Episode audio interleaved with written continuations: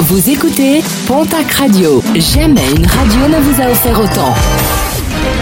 L'information locale à 9h, c'est sur Pontac Radio. Bonjour Jean-Marc Courage Sénac. Très belle matinée. Plusieurs décès déplorés sur les routes de la région ce week-end. Tout d'abord vendredi à Nouillan, dans le Val d'Adour, où une automobiliste de 56 ans a perdu le contrôle de son véhicule. Victime d'un malaise au volant, elle n'a pu être ramenée à la vie. Et puis euh, dimanche matin sur l'A63 au niveau de Magesque, un poids lourd frigorifique s'est couché sur la chaussée. Le conducteur âgé de 54 ans est décédé. Sa passagère légèrement blessée a été prise en charge par les secours. Un palois présenté devant la justice à Pau, ce dernier a été interpellé dans la nuit de vendredi vendredi à samedi après avoir violemment frappé sa sœur. Des coups de poing donnés au visage de la victime mais sous les yeux de son fils. L'individu a été interpellé, déjà connu des services judiciaires pour violence conjugale et délit routier. Il a été déféré devant le parquet.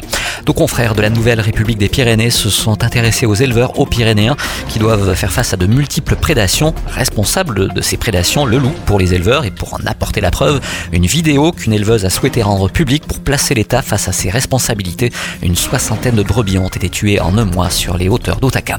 En sport rugby, un départ à la section paloise. Le deuxième ligne Julien Delannoy, arrivé en 2018 en Béarn, a été libéré de sa dernière année de contrat.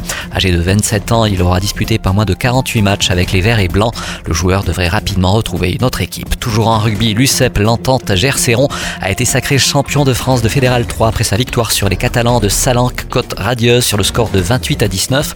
En honneur, Sévignac remporte le titre en battant 7 19 à 6 en promotion honneur cruelle des illusions pour Maubourguet, battu sur le fil par les Basques des Mac Or 12 à 13. En basket, cette fois-ci, toujours l'incertitude pour l'avenir de l'élan béarnais.